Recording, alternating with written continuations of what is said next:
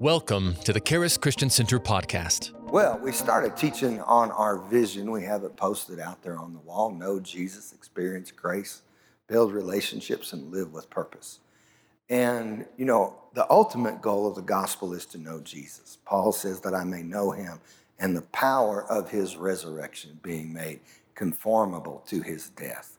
The writer of Hebrews says, For they will all know me from the least to the greatest and they will not need that a man teach them so on and so forth, but they'll know from their spirit, from their inward realm. And so the greatest goal, really, of the gospel is to know Jesus. And then as a result of knowing that, we make him known. The second thing we begin to talk about is experiencing grace.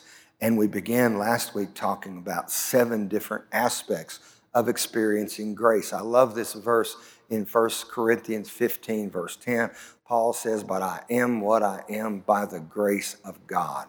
And his grace, which was bestowed upon me, was not in vain, for I labored more abundantly than they all. And so we begin to talk about grace. And really, as we define grace, the Greek word charis, there's three meanings.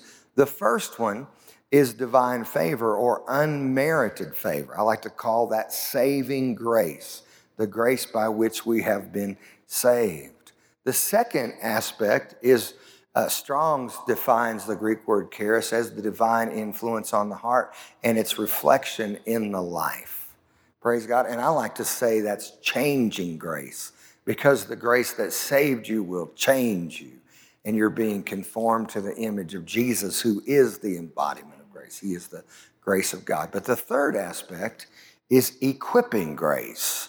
And that's what Paul talks about right here in 1 Corinthians chapter 15, verse 10. He says, I am what I am. I am who I am by the grace of God. In other words, we couldn't be who we are, do what we do. We couldn't be all that God wants us to, to be without the grace of God. I am what I am by the grace of God. We have defined grace as God doing for us what we cannot do for ourselves in the person of Jesus when he died and rose again. Amen. So grace is all of those things. It's divine favor, divine influence and divine ability. It is also saving grace, changing grace, and equipping grace. So we begin to talk about seven aspects of how the grace of God uh, is revealed in our life. The first one that we talked about is we're saved by grace. Ephesians 2, verse 8 says, For by grace are you saved through faith. Praise God. It takes the grace of God and it takes faith to be saved. You got to believe what God did in the person of Jesus. Amen. The second aspect we talked about is growing in grace. 2 Peter 3, verse 18 says, But grow in the grace and in the knowledge of our Lord and Savior, Jesus Christ. We don't want to just get saved and be stuck. A lot of the body of Christ got saved and they're just stuck. But God wants you to grow in grace. The third aspect is ministering through grace. We minister to other people through the grace of God. And in uh, Galatians chapter 3, Paul asks a question in verse 2. He said, How did you receive the Spirit, or how did you get saved? By the hearing of faith or the works of the law? Course, you know the answer is by grace, through the hearing of faith. We heard the gospel and believed it. Then he goes a little bit farther in verse 5 and he says, Well, he that ministers and works miracles among you, does he do that by the hearing of faith or by the works of the law? And again, the answer is by the hearing of faith. In other words, grace uh, accomplishes everything from your salvation to the end of your ministry, your life here on earth with God. It's all by grace. Then we talked about how we receive the promises. We receive the promises by grace. See, a lot of people think you get saved by grace and then you have to work to earn everything else. Well, that works against you because if you're justified by the law, Christ will profit you nothing, Galatians 5 2 says. But Romans 5 2 says we have access by faith into grace wherein we stand and rejoice in the hope of the glory of God. So if you see grace as this giant storehouse with everything in it that you'll ever need and more, it has everything.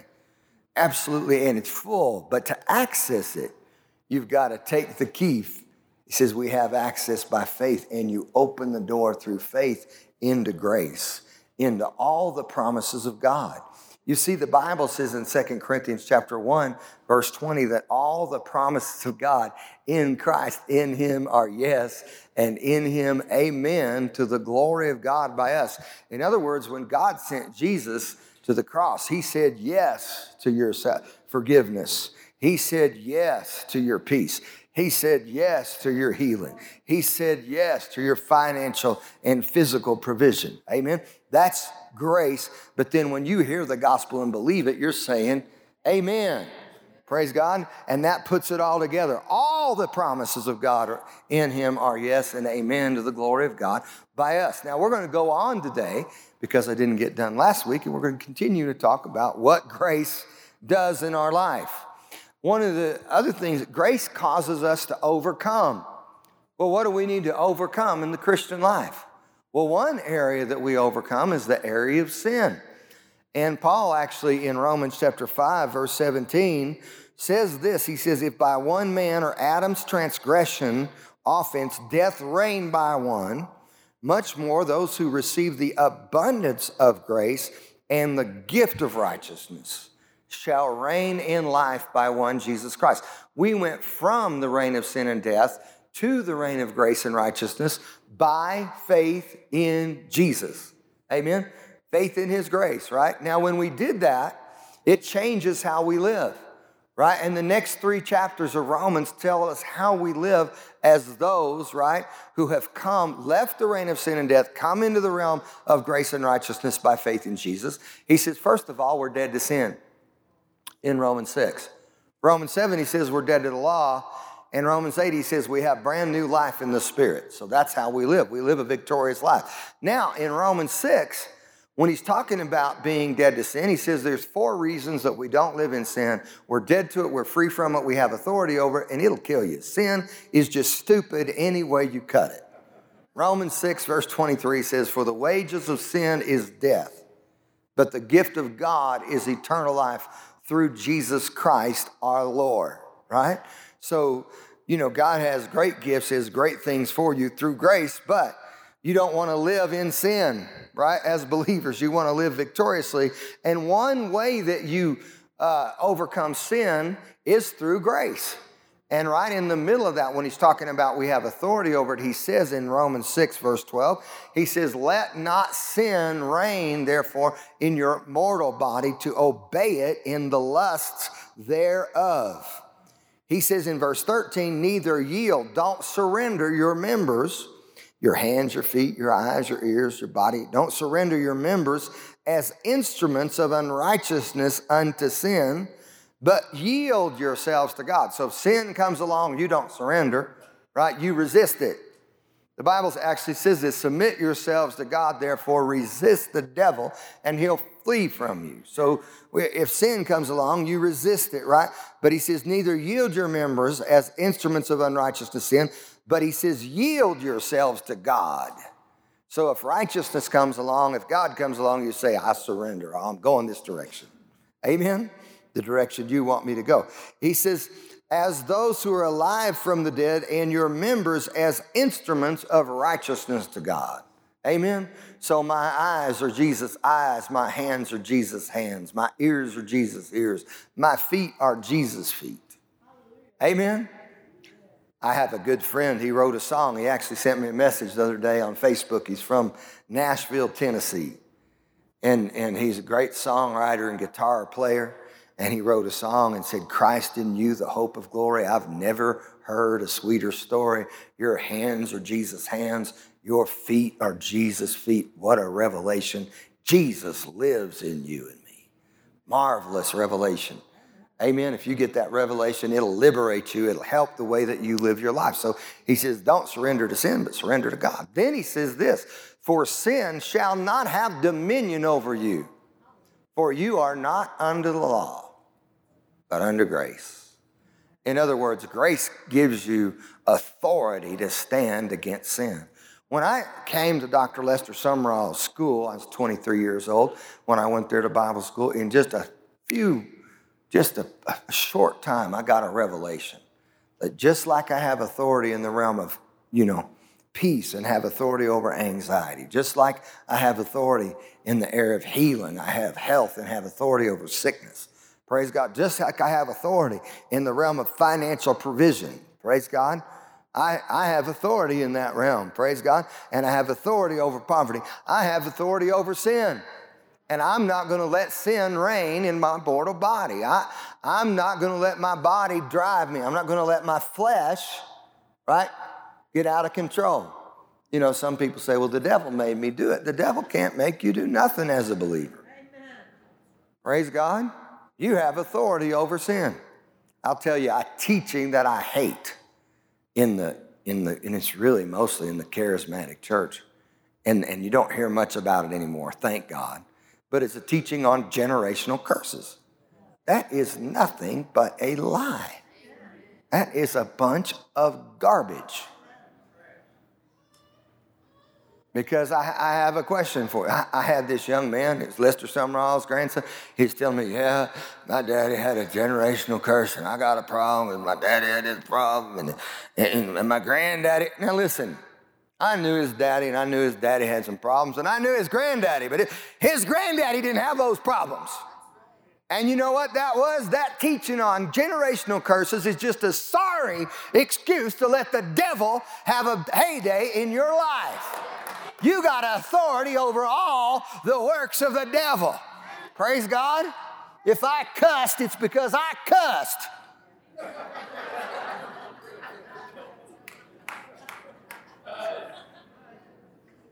God didn't make me cuss. The devil didn't make me cuss. I cussed. Praise God. If I committed adultery, it's not because the devil made me do it, it's because I let my flesh get out of control. You got to take authority over your flesh. Right? So quit blaming the devil. Praise God. Go look in the mirror and take authority over the works of the devil. Praise God. So we have authority over sin shall not have dominion over you because you're not under the law but under grace. The devil is not what he used to be. Jesus defeated him at the cross. Praise God. And you can walk in the victory that Jesus won. You have authority over all the works of the devil. Glory to God. The second one is grace helps us overcome in walking out the plan and the purpose of God. And I want you to turn with me to Zechariah chapter 4, and let's look at this scripture, Zechariah chapter 4. We'll read verse 6 through 10. Then he answered and spoke unto me, saying, This is the word of the Lord unto Zerubbabel saying, Not by might nor by power, but by my spirit, says the Lord of hosts. Who are you, O great mountain? Before Zerubbabel, you will become a plain, and he will bring forth the headstone thereof with shoutings, crying, Grace, grace to it. Moreover, the word of the Lord came to me, saying, The hands of Zerubbabel have laid the foundation of this house and his hands will finish it. You shall know that the Lord of hosts has sent me unto you, for who has despised the day of small things? For they will rejoice and see the plummet in the hand of Zerubbabel. With those seven, they are the eyes of the Lord, which run to and fro throughout all the earth. So, what had happened? There was a Persian king, his name was Cyrus. And he gave an edict, he gave a command that the children of Israel would rebuild the temple of God. And so they went there and they began to, to build. But then there were some Babylonians. How many of you know there's always some Babylonian when you set out to fulfill the purpose and the plan of God? And they began to, and it was an, they began to complain about it. And, and they began to say there's these bunch of Jews, they're a bunch of rebels, and they're going to build this temple and they're going to cause rebellion, so on and so forth. And so they commanded them to stop the building of the temple. But by then, Darius, was the Media Persian king. And Darius, you know, uh, went and he searched the records and he found out in the records that Cyrus, the Persian king, had given a commandment that the children of Israel rebuild the temple. So he commanded, in between this time, after they commanded them to stop, the prophet of God came, and the prophet of God spoke to the man of God. I love that when a prophet of God speaks to a man of God. And he gave him a word and said, Listen, you laid the foundation and you're gonna lay the capstone. You started out this thing and you're gonna finish it. And you know, I've got news. There's some things you started out, and, the, and there's been some Babylonian devils have tried to shut you down and shut you up and stop you. But I'm going to tell you that you're going to finish by the grace of God what God called you to start. So don't you give in to those Babylonian devils. Amen. You keep your eyes on Jesus and you keep your eyes on the Word and you keep your eyes, you say, It's not me, but it's the grace of God. And by the grace of God, I'm going to finish what I started. Hallelujah. Amen. In fact, when you could read just before that, you can read about it in Ezra chapter 3, but in Nehemiah, when they were rebuilding the walls, God sent Nehemiah to rebuild the walls of Jerusalem. And, Nehemiah started out, and guess what? Everybody wasn't happy about what Nehemiah was doing. And so he got started, and there was this guy by the name of Sanballat, and he attacked him in all kinds of different ways. Then he had another person named Tobiah, and Tobiah joined him right? And then later, Geshem the Arabian joined them. And so Sanballat, Tobiah, and Geshem, they were trying to stop Nehemiah from doing what God called him to do. But I love a song that Sharon Daugherty, she's the pastor years ago at Victory uh, Christian Center in Tulsa Oklahoma, praise God, with her husband Billy Joe. Billy Joe was a great man of God. But Sharon wrote a song, Don't come down off the wall you are building from the for the Lord. Don't come down from praying or standing on the word, praise God, because you started out, but you're going to finish what God told you to finish.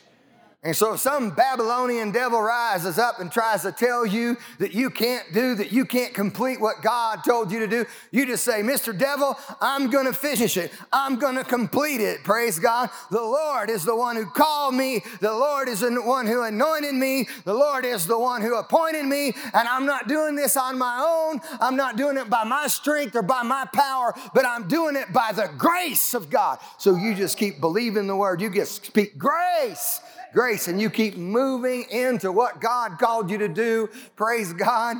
Hallelujah. Sometimes you know that those devils, they, they, they uh, disguise themselves and they're religious.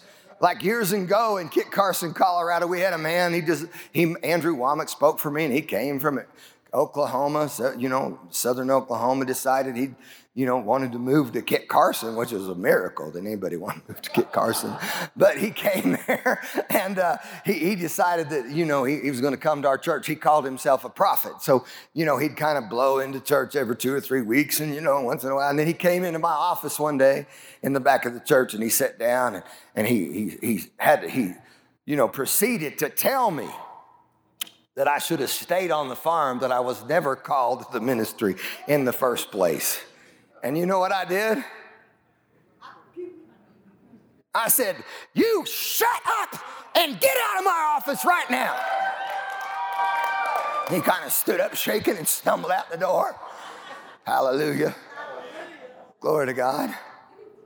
How many of you know I, I, felt so embarrassed because I used to be nicer in those days. I've got a little bolder in my old age, you know get a little older, you can say things a little more bold. So I don't listen. You know, some of these people, they got eggshells for brains trying to tell you a bunch of the devil's information. And I tell them, it make me mad right now. So you, you don't have something good to say, if you don't have something from God, you shut your mouth up and get out of here because I'm not going to let, listen, I'm not going to let some nut rinse place in my brain. Praise God. Hallelujah. Don't let any, you know what? Your happiness is not in another person's head. Your happiness is in your relationship with Jesus. So you keep doing what God told you to do and don't let the devil come, you know, rent space in your brain. Glory to God. Hallelujah. If you want to get on my bad side, you start acting like that level devil talk and run out your mouth, and I'll tell you right now. Glory to God. Some of these people, they don't know their head from the hole in the ground, spiritually speaking listen to the wrong voice, listen to the wrong spirit. There's plenty. You know what the Bible says in 1 Corinthians 12? There are many voices and none of them are without significance. There's a reason everybody's saying what they're saying, but it's not all true. Amen?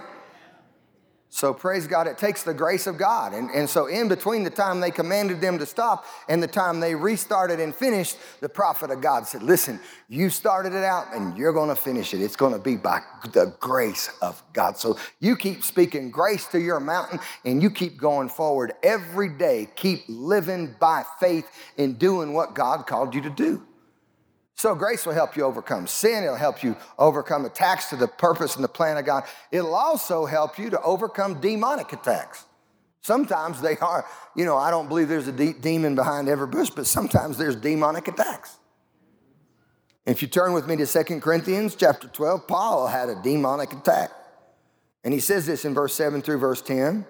He says, Unless I would be exalted above measure, through an abundance of revelations, there was given to me a thorn in the flesh. And he says exactly what the thorn in the flesh was a messenger of Satan to buffet me. It was a demonic attack. Sometimes people trying to say all kind of stuff, you know, came from God. No, it was a demonic attack. He says, lest I would be exalted above measure. For this thing, he said, I asked the Lord three times that it might depart from me. And he said unto me, Listen to what he said. He said, My grace is sufficient for you, for my strength is made perfect in weakness. Now, I want to tell you what Paul did not say, what Jesus did not say to Paul. Jesus did not say to Paul, Paul, suffer with it.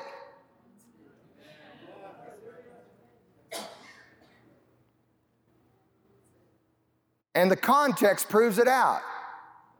He said, Paul, my grace is sufficient for you, for my strength is made perfect in weakness. In other words, he said, Paul, learn to rely on my grace. It's kind of like blessings and miracles.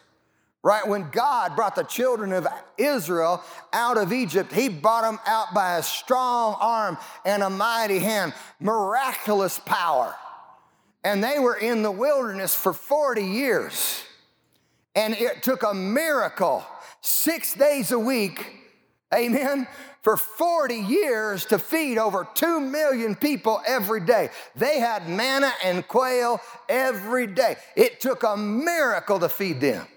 Their shoes never wore out.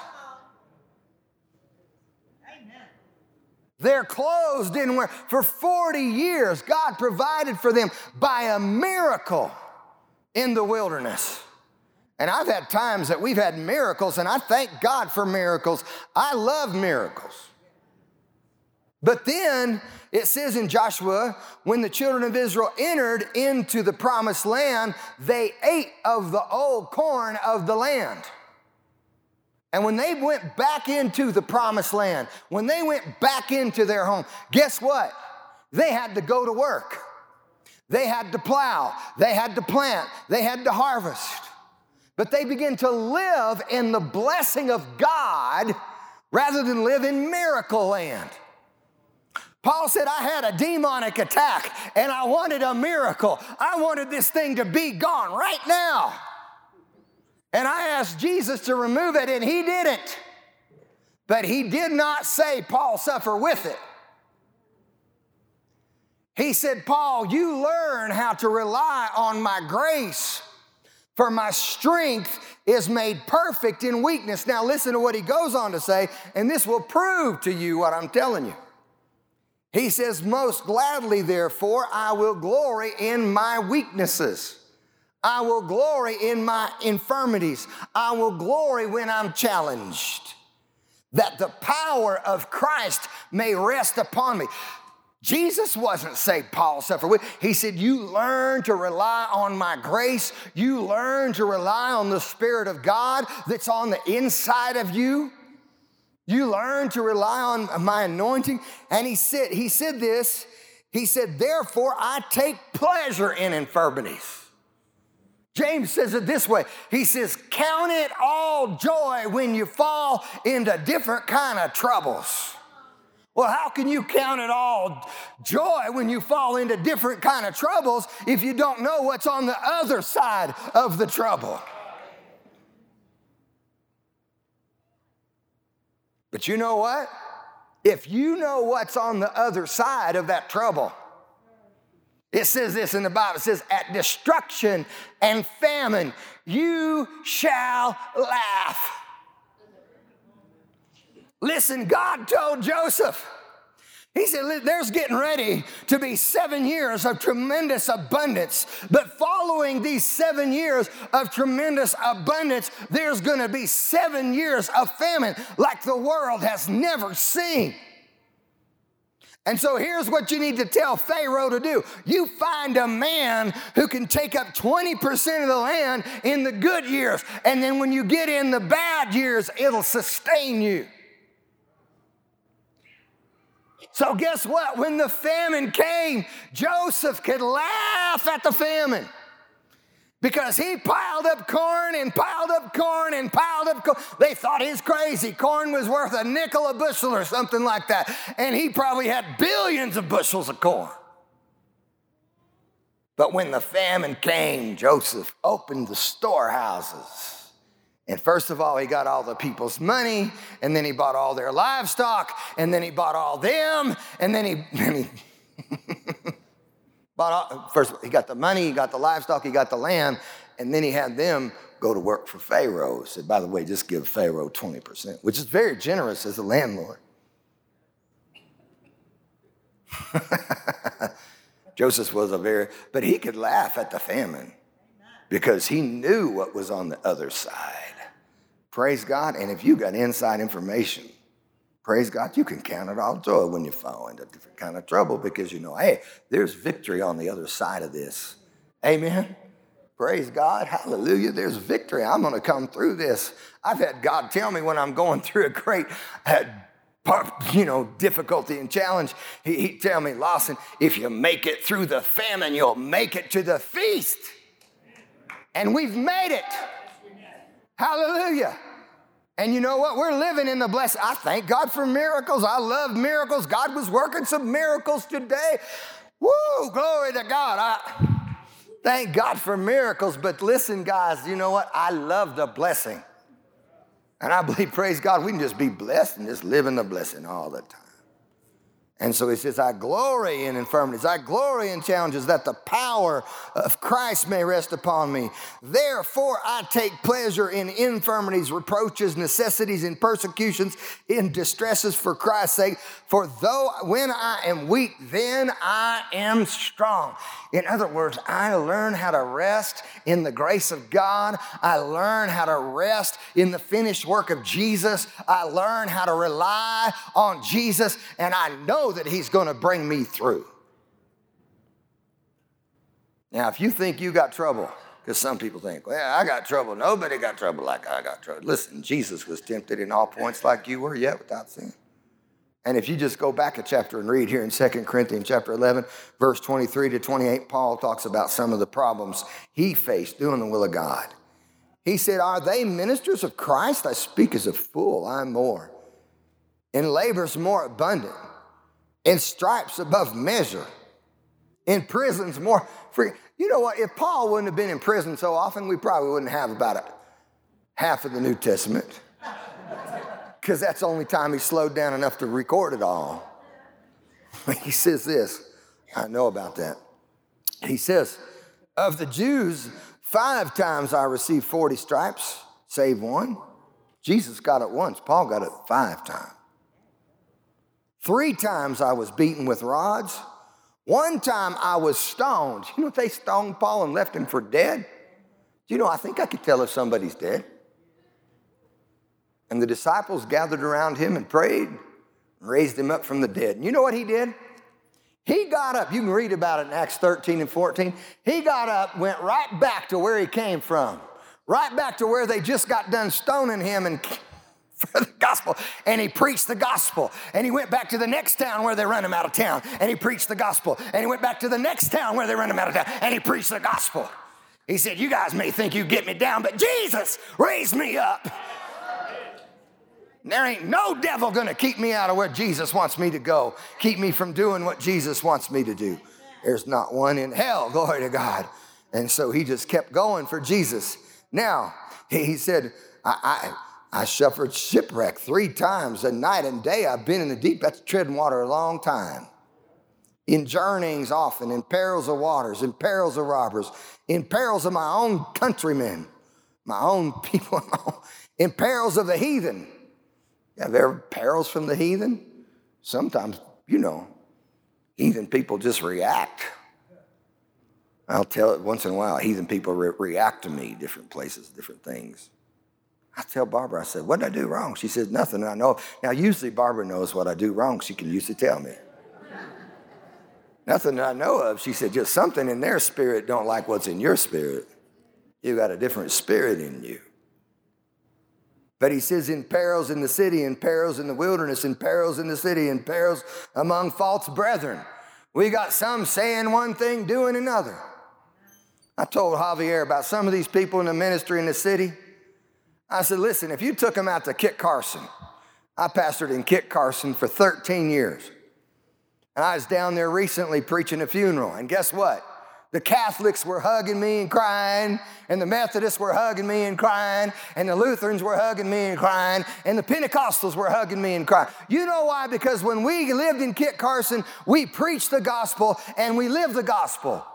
And I told Javier, some of these people around here think they're getting by with this stuff, and they're not really getting by with it. If they went to Kit Carson, they'd run them out of town, they'd tar them and feather them and run them out of town on a rail. And so I said, Javier, we don't only preach the gospel, we live the gospel. You need to live what you preach, amen? Now, some people don't like nothing. You can't please some people. But anyway, just go on. But he, he said, I've been in all kind of trouble, all kind of people, all kind of difficulty. He said, in weariness, in painfulness, in watchings often, in hunger and thirst, in fasting often, in cold and nakedness. Besides those things that are on the outside, the difficulty I've dealt with, that which comes on me, the care of all the churches. I got to take care of all these people. I've been taking care of a lot of people. Praise God, and we're going to take care of more and more people. We're going to do what God called us to do. Amen? But Paul talks about all these difficulties and challenges. He, do you know what? He faced more challenge than most of us. So don't you been whining about your problem because Jesus was tempted in all points like you were, yet without sin. Amen? And there is grace for that. Amen? So the grace of God helps us overcome sin, obstacles, the plan of God, demonic attacks, all the above. Amen? But the grace of God also helps us, it, it will help us through eternity. You see, grace is an eternal thing when you think about it. Jesus was the lamb slain from the foundation of the world. It says that in Revelation 13, verse 8. Before the foundation of the world, there was grace, there was a plan. When Adam sinned in the garden 4,000 years before Christ and Eve sinned, God came made the first promise of redemption. The seed of the woman will crush the serpent's head, the serpent will bruise his heel. Then he covered them. He clothed them with coats of skin. He covered their nakedness. He covered their exposure. How many of you are glad that God is covering your sin and your exposure? 2,000 years later, in, in the life of Abraham, he said, Your seed, in your seed, I'm going to change the nation. Hallelujah all the nations of the world are going to be blessed through your seed. Galatians chapter 3, I think it's verse 8, says, God preached the gospel, preached the, the grace of God to Abraham. Then in David, about a thousand years BC, look at this scripture, Psalm 32, verse 1 and 2. He says this Blessed is he whose transgression is forgiven and whose sin is covered. Blessed is the man to whom the Lord does not impute iniquity. He forgave all your sins and He's not imputing sin to you. That's amazing. And in whose spirit is, there's no deceit, no guile. You know what David was prophesying about what we have? That's grace. Before the foundation of the world, 4000 BC. And Adam, 2000 BC. To Abraham, 1000 BC. And David, then when Jesus was born, the angel Gabriel came to Joseph and he said, you shall call his name Jesus, for he'll save his people from their sins. That's grace. The Word was made flesh and dwelt among us, and we beheld His glory. The glory is of the only begotten of the Father, full of grace and truth. Jesus was the embodiment of grace. When He died, He cried out on the cross, It is finished. That's grace. But you know what? We live in grace. There's grace to come. Let me show you this. Turn with me to 1 Peter chapter 1. 1 Peter chapter 1. And actually, Ephesians chapter 2, verse 6 says something like this He raised us up and made us sit together in heavenly places in Christ. Verse 7 says that in the ages to come, he might show to us the exceeding riches of his grace in his kindness to us, toward us in Christ Jesus. Thank God we've got grace for eternity. Now read 1 Peter chapter 1. We'll start reading verse 3.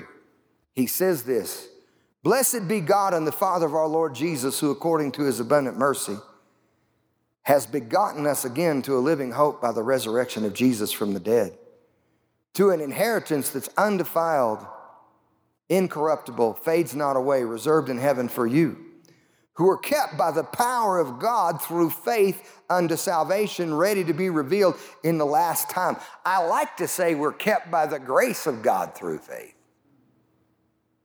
Because you understand, grace releases his power. If you read Acts 4, you can see that. He says, we're kept by the power of God or by the grace of God through faith to salvation, ready to be revealed in the last time. So salvation's past, present, and future.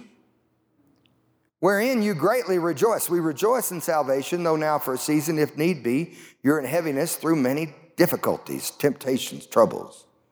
That the trial of your faith, being more precious than gold that perishes though it be tried with fire, might be found unto praise, honor, and glory at the appearing of Jesus whom having not seen you love, in whom, though you see him not, yet you believe, and you rejoice with joy unspeakable and full of glory, receiving the end of your faith, even the salvation of your soul. You see, you believe, you rejoice, and you receive.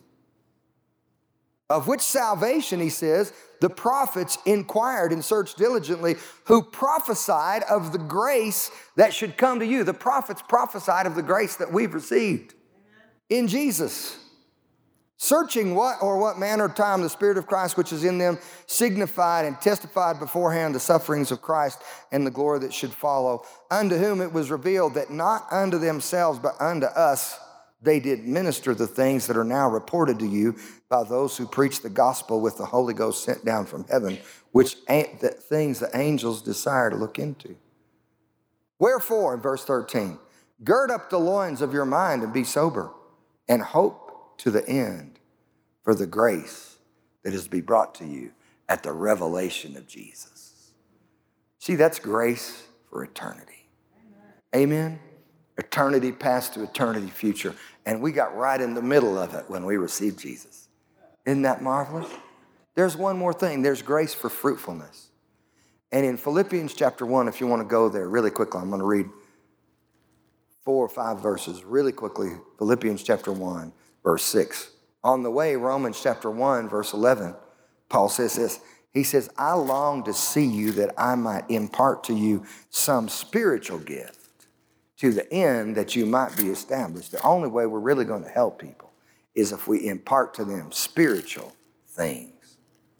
Amen. So that they might be established. Now, he says in Philippians chapter 1, beginning in verse 6, being confident of this very thing, that he who started a work, good work in you, will perform it to the day of Jesus Christ. Even as it is sufficient for me to think of you all, because I've, I have you in my heart, inasmuch as both in my bonds and in defense and confirmation of the gospel, you are partakers of my grace.